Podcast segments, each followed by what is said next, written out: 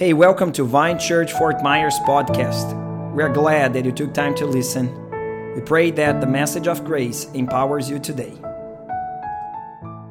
We need to understand that every Christian will always have two kinds of experiences, uh, various moments of door experience and way experience.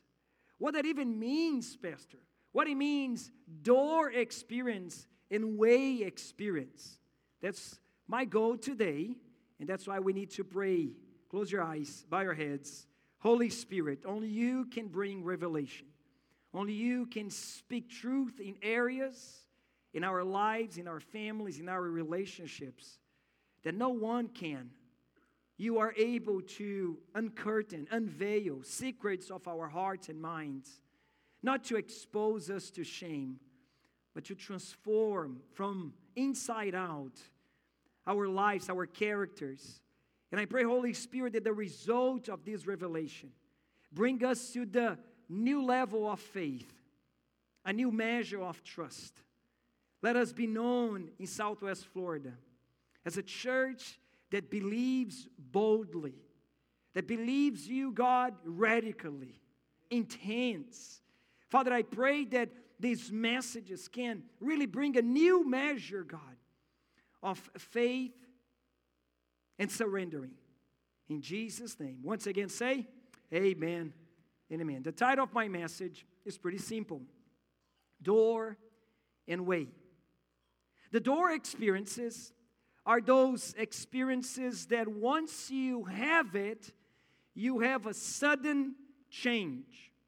It is a new opportunity. It is a new job that requires new skills. For us, is a new building that requires us a lot of new challenges and investments and time.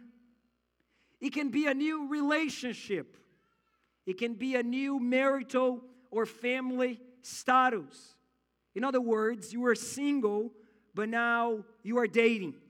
You are dating, and now after you cross the door, you are married. But after some years, some time, married, you cross through the door, and instead of becoming to be a couple, now you are a family. Doors change your life in a moment. You cross a door, and a new journey is ahead of you. God is the one that opens door for us. It was God that opened this miraculous door for us. This building definitely is a new door for each one of us. Revelation chapter 3, verse 7. And the angel of the church in Philadelphia, to him we write, the Lord writes, the words of the Holy One the true one who has the key of David. Say, key of David. Everybody say, key of David. This key in him, he opens and no one will shut. He's the one who shuts and no one opens. So if we want to have sudden change in our lives, we got to have the key of David. And again, there are many interpretations, hermeneutical approaches about what in the world is this key. Now, definitely, it is a direct quotation of Isaiah chapter 22, verse 22. Look what it says in the Old Testament prophet. And I will place on his shoulder, say shoulder, that's important information. I'm going to use in few more verses. I'm going to place in his shoulder the key of the house of David, aka key of David. He shall open and none shall shut, and he shall shut and none shall open. So, Prophet Isaiah is making a messianic prophecy. He's speaking of the coming Messiah that will be better than any steward that the palace of David ever had. Because this messianic figure, he was not going to be just a steward that preserves the treasures of the house of David, the palace. He's going to bring the treasures, the riches of the palace, of the castle, to everybody. Say amen, everybody. Which speaks about the church. The church is the one that now holds the key of David. We open heaven to everybody who believes. It is the church's responsibility to play the role to open the palace to all peoples, all nations. Maybe you never heard about this, but let's go to Matthew chapter 16. And this is when Peter is speaking with Jesus and he receives the key. Jesus speaks to Peter, I will give you the keys of the kingdom of heaven. You here is Peter, that he somehow represents the church. He is one of the fathers of the church, one of the first apostles that represents the church. And as the church, whatever you bind on earth shall be bound in heaven, and whatever you lose on earth shall be loose in heaven. Are guys with me?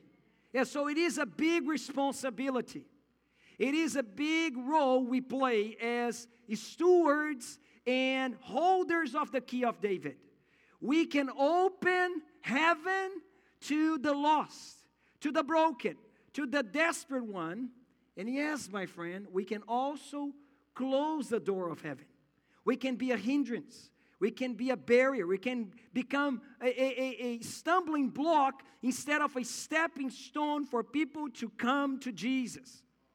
Now, the key of David is a very powerful uh, uh, uh, spiritual symbol in the Old Testament and also in the New Testament.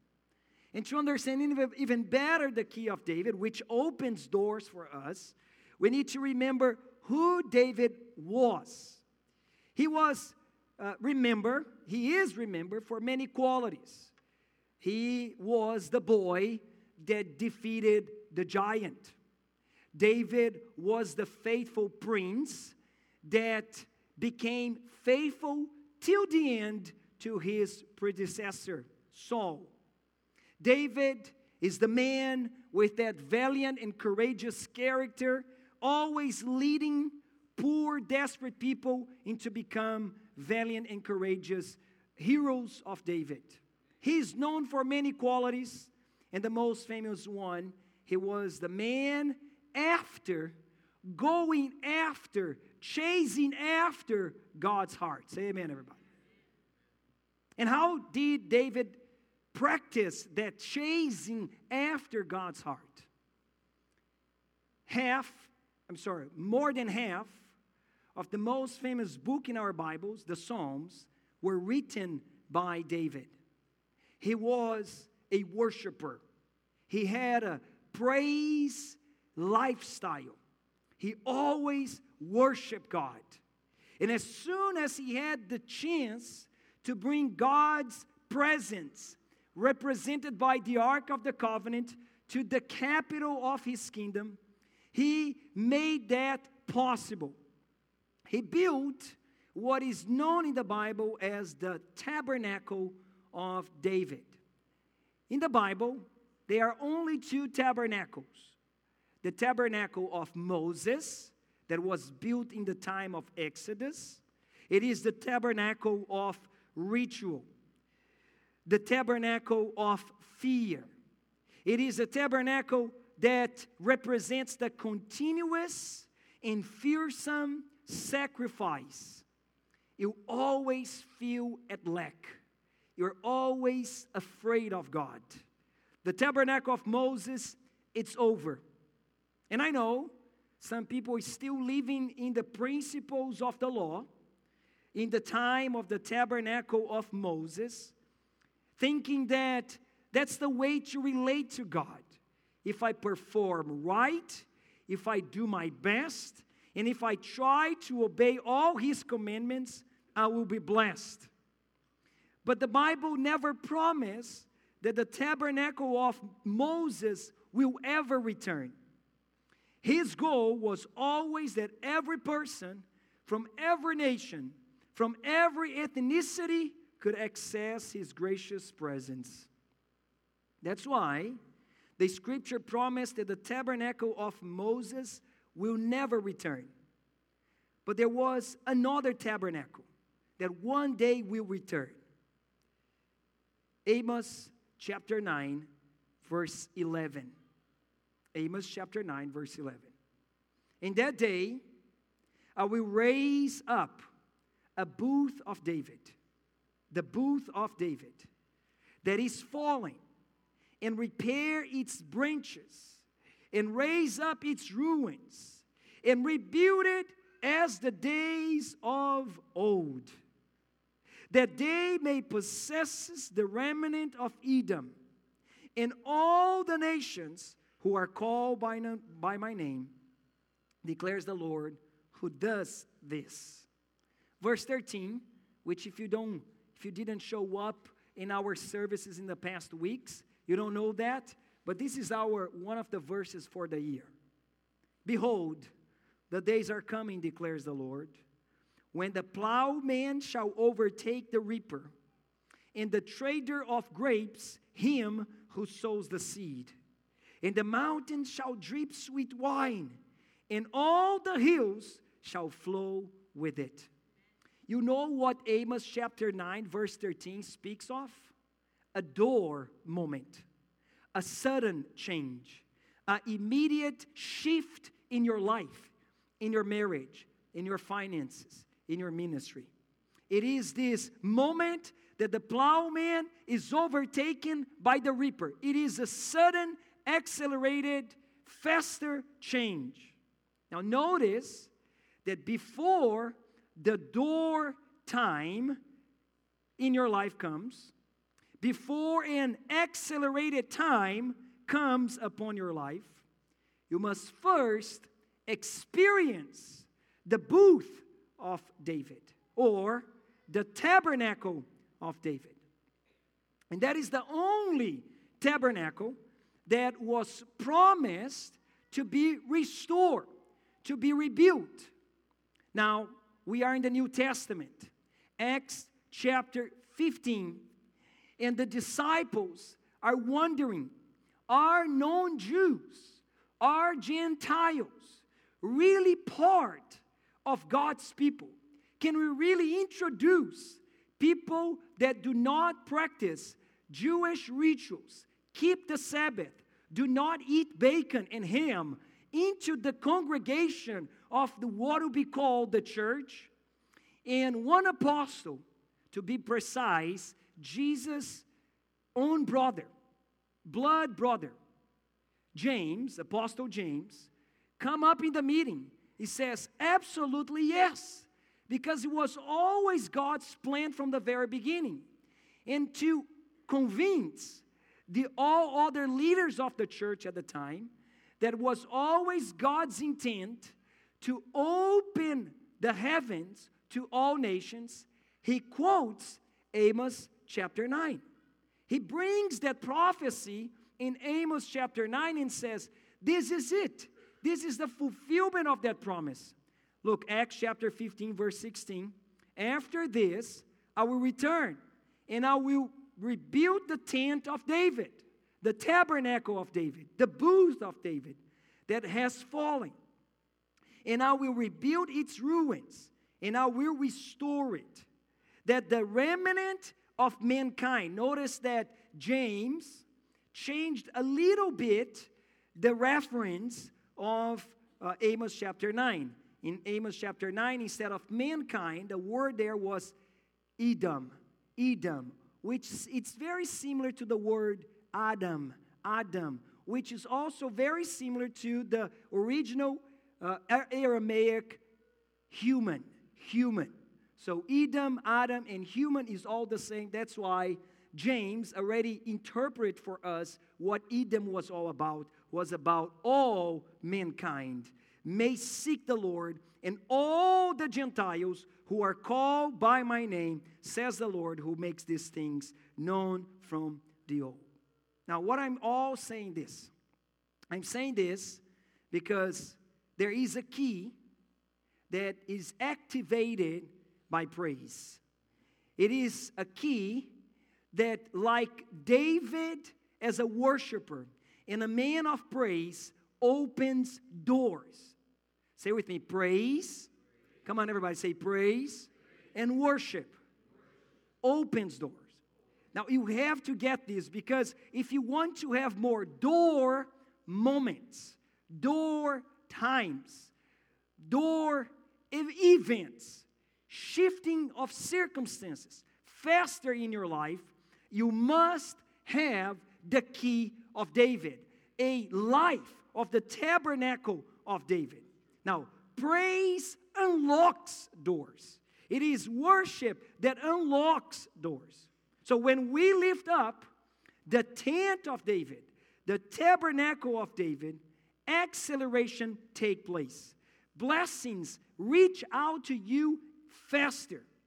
Moses' tabernacle was always a restricted access uh, paradigm, environment. To get into the presence of God in the time of the law was very, very hard. It was a very selective group of people that could see God's presence. But in David tabernacle, in the booth of David, which points to Jesus, which points to the church, everyone can get closer to the presence. Now, while in the tabernacle of Moses, there was there were a continuous sacrifice uh, ritual in order to keep God's wrath, God's uh, justice appeased. Now, in the tabernacle of David, he literally brought the ark accessed by anyone that had a heart of praise and a heart of worship. It is not mentioned in the Bible that there was any sacrifice in the tabernacle of David. There was only one, which was the moment that the ark was brought to Jerusalem, which again points to the only and sufficient sacrifice of Christ that gives us free access to the ark of the covenant. 1 Corinthians chapter 14 verse 30 says that now we all can prophesy. We all can get closer. We all are invited before the presence. It is time for you to stand in your life group. It is time for you to use your prophetic gift, to come before God's presence with boldness and lead again and be used as a prophet again, to use your acts of mercy gifts, your counseling, your discipling, your caring gift. It is time for all the prophets, all the worshipers, all the people of praise rise again. That's the calling for the tabernacle of David. It is a free access place that we all can enjoy God's presence and be used in His presence. Now, the key in the tabernacle of David points to us, the church. And Jesus gave us access to the presence of God through His only one and perfect sacrifice. There is no more fear, there is no more condemnation. You don't need to be afraid or expect any harm from God. On the contrary, Hebrews chapter 4 invites us. Verse 16 Let us then with confidence draw near to the throne of grace. Let us now, before God, with worship and praise, get closer and receive mercy and find grace to help in a time of need. When we keep this lifestyle of praise.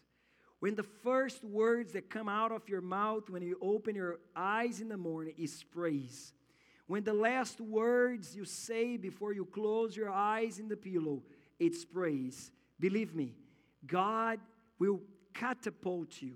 God will create this catalytic reaction that will accelerate blessings upon your family, upon your ministry. The Bible says in John 7 38, Whoever believes in me, as the scripture has said, out of his heart will flow rivers of living water. You don't need to know in a technical manner. You don't need to know the perfect harmony or songs. Just start praising. You just need to start praising. This is actually a fulfillment of Isaiah chapter 12. With joy, we will draw water from the wells of salvation. And he will say in the day, Give thanks to the Lord, call upon his name, make known his deeds among the peoples, proclaim that his name is exalted. Sing praises, verse 5 says, to the Lord, for he has done gloriously. Let this be known to all the earth. Yes, so there is no praise in silence. There is no praise in murmuring. You don't praise just whispering. Say a good amen, everybody. You are meant to be a loud, shouting Christian. We are not just loud and shouting and crying kind of Christian because we believe in the charismatic movement. Say amen. amen. But also because it is what is expected to come from within you, from inside. Shout and sing for joy, verse 6 says. O inhabitants of Zion, for great in your midst is the Holy One of Israel. So, worship and praise are part of this heaven reality. If you really want to, to use the, the key of David, the key of the kingdom, to bind on earth what is real, what is the will of God in heaven, we must we must practice praise. We must develop worship lifestyle. The key of David was an evident symbol. Remember the word shoulder I ask you to, rem- to uh, remember? It is in Isaiah chapter 22 says that the, the messianic figure you use the key in his shoulder. How is this even possible? Probably was like a, a necklace because the key was a very thick, big key to open every single door of the palace. It was a visual, evident, public symbol of authority, of access that he has to use in his chest. Everybody will know that that man kept the key of David. Let me ask you this Is your family aware that you are a true worshiper? Or you only worship in the secret of your room? But, Pastor, Jesus asked us to go in the secret of the room. Yes, this was for the hypocrites that were doing that in order to be seen, just for receiving praises of man. You don't want to receive any praises of man, but definitely you want to use the key of David in your chest, in your shoulders. People around you are going to see that the atmosphere, your environment is blessed because you carry a praise worship lifestyle. Say amen, everybody. The key of David the tabernacle of David, a life of worship and praise, bring door moments in your life. Bring time changes in your life. Sudden, immediate changes and new opportunities in your life. Now, I told you that every Christian goes through door and way experiences. Now, I see the time and I'll need more. Five minutes. You guys give me five minutes more? Few amens, but it's enough for me to go. Imagine someone says, No, Pastor, no, I don't give you five minutes. I said, I, am so sorry, my brother. You know, the majority wins. It's democracy. Thank you. So let's talk about the way, right? The way moments. Because again, once you are dating, now you enter through the door of dating, you cannot behave as a single man anymore, as a single girl anymore. Once you are engaged and you cross the door of marriage, you cannot behave as a dating man or a dating girl anymore. Are guys with me? You entering a, through the door, you have a journey ahead of you. You have a path, a way before you. Before you. Are guys with me? And again, once you actually cross the door of couple to family, you know that your nights will never be the same. because the babies will never allow you. And you have a whole journey, a whole path, a way to walk. But here's the deal when we keep the tabernacle, the key of David, in the chest, in the shoulders, even the way is faster for the believer. This principle is important because now that you have a lifestyle of worship and praise, in your way, things will be accelerated. Why? Mainly because the Good Shepherd, come on, everybody, say Good Shepherd. The Good Shepherd leads the way. You all know Psalm 23, verse 3. He, the Good Shepherd, restores my soul. He leads me in paths, in ways of righteousness for his name's sake.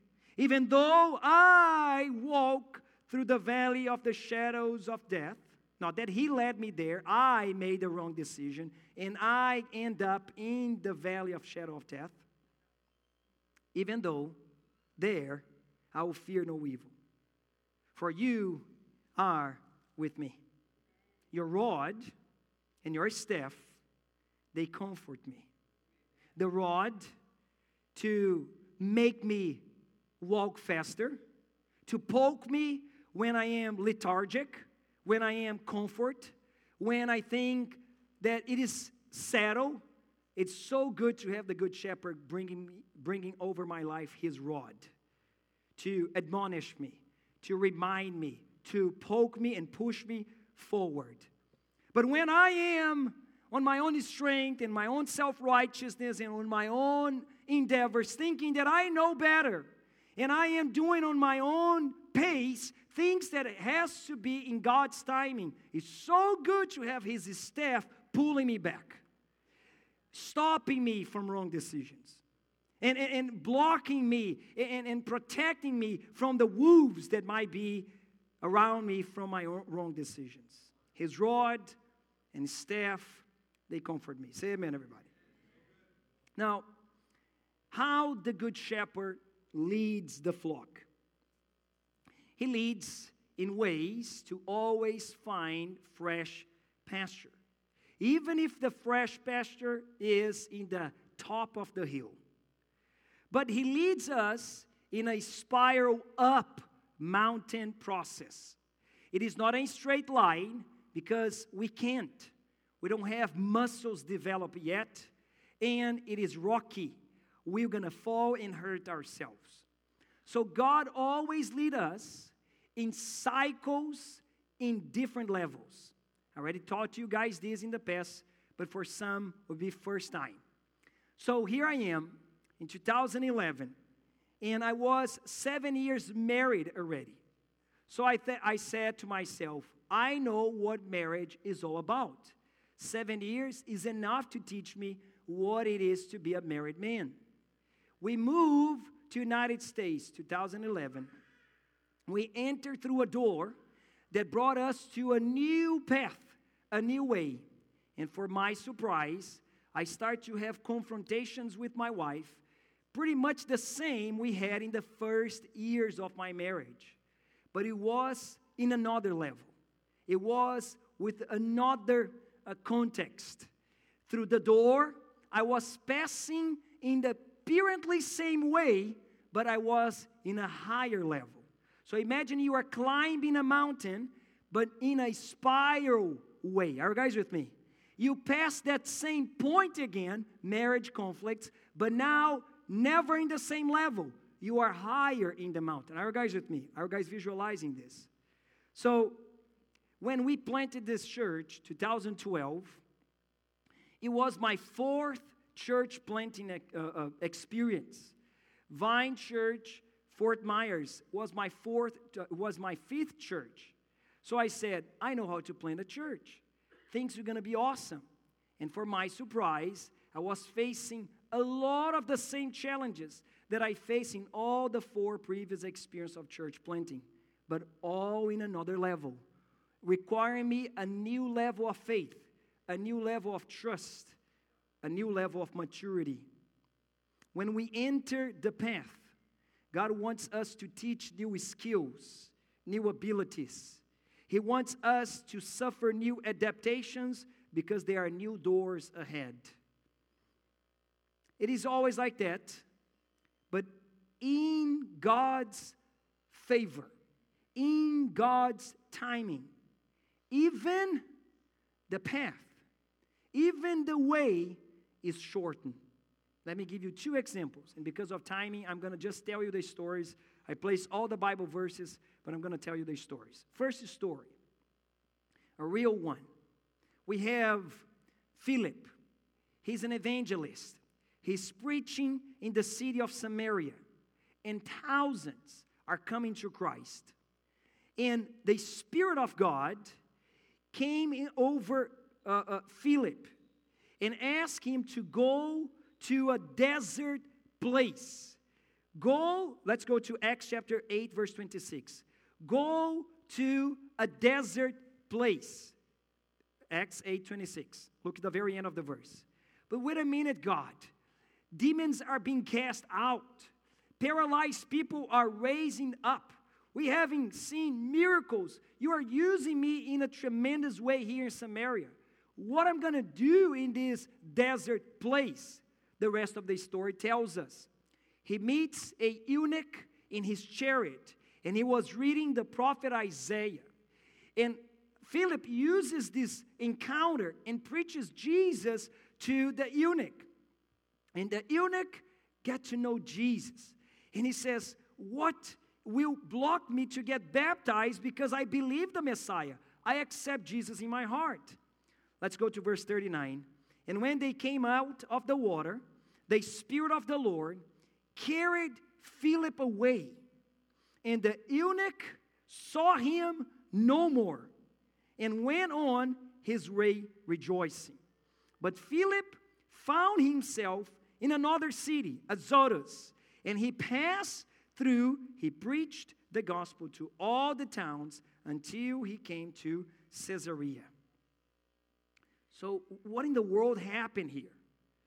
What happened here is that the God that is out of time and space shortened space accelerated your journey, accelerated your path. Now, some people wonder if their ministry is really effective when they have this very rebellious, annoying, um, disobedient children in his kids' life group. Or some couples leader look to that couple that is so stubborn and never get baptized after you have preached, insist, and they don't go through the next step? Is there any chance of uh, transformation in this family? We should never belittle the encounters that God creates for us. Because relevance, it's not measured for the number of people you have in your YouTube channel. Relevance is if you touched a eunuch in a desert place. Scholars believe that because of that encounter, the North Africa was reached out by the gospel through the conversion of this eunuch. Philip and all the apostles who never had such relevance, influence, if that encounter would not happen. Now, pay attention. Let's go back to the point here because Philip was accelerated. Because of God's urgency to save the lost, he moved Philip faster. It is a superpower, it is a rapture moment, it is a teletransportation. We don't know the details of how this happened, but the God that is out of time and space can do this in your life. He can shorten journeys. And I know people will criticize you because you believe in such a crazy idea that things are gonna get faster in your life just because you believe, just because you are like Philip, you are available in God's hand. You need to remember that Jesus was crucified, one of the accusations is because Jesus had said, Destroy the temple, and in three days I will rebuild it. Now, why Jesus was saying that? It was a spiritual statement.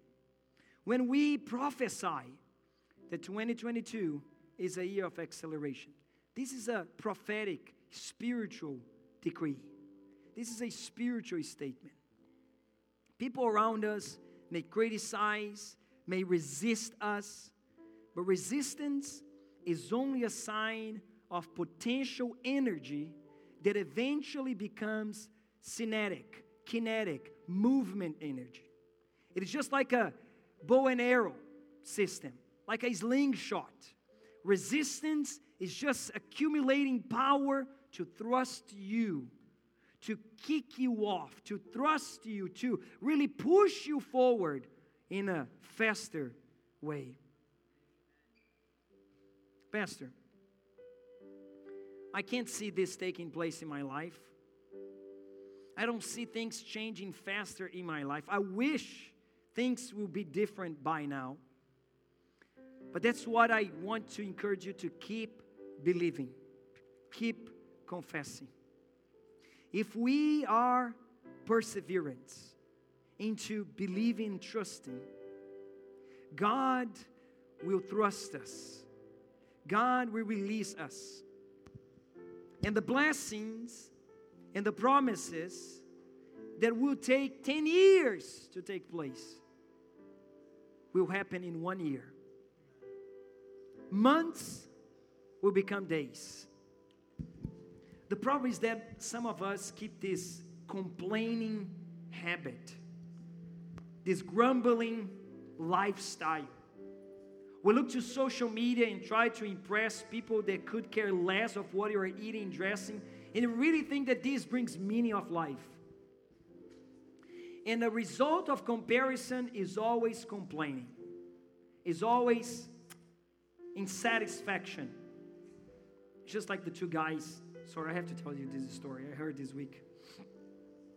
The guy was in the lunchtime and they opened his lunch box and says, I can't believe my wife cooked that again. It's not my favorite, but at least I have something to eat. And his friend besides him says, I don't like my food either. So the guy asks, So your wife cooked something you don't like? And he says, No, I cook it myself. And that's the, the result of people that keeps complaining. They just keep a lifestyle of complaining, not realizing that the change is a decision you have to make. A decision to believe bigger, greater, more boldly.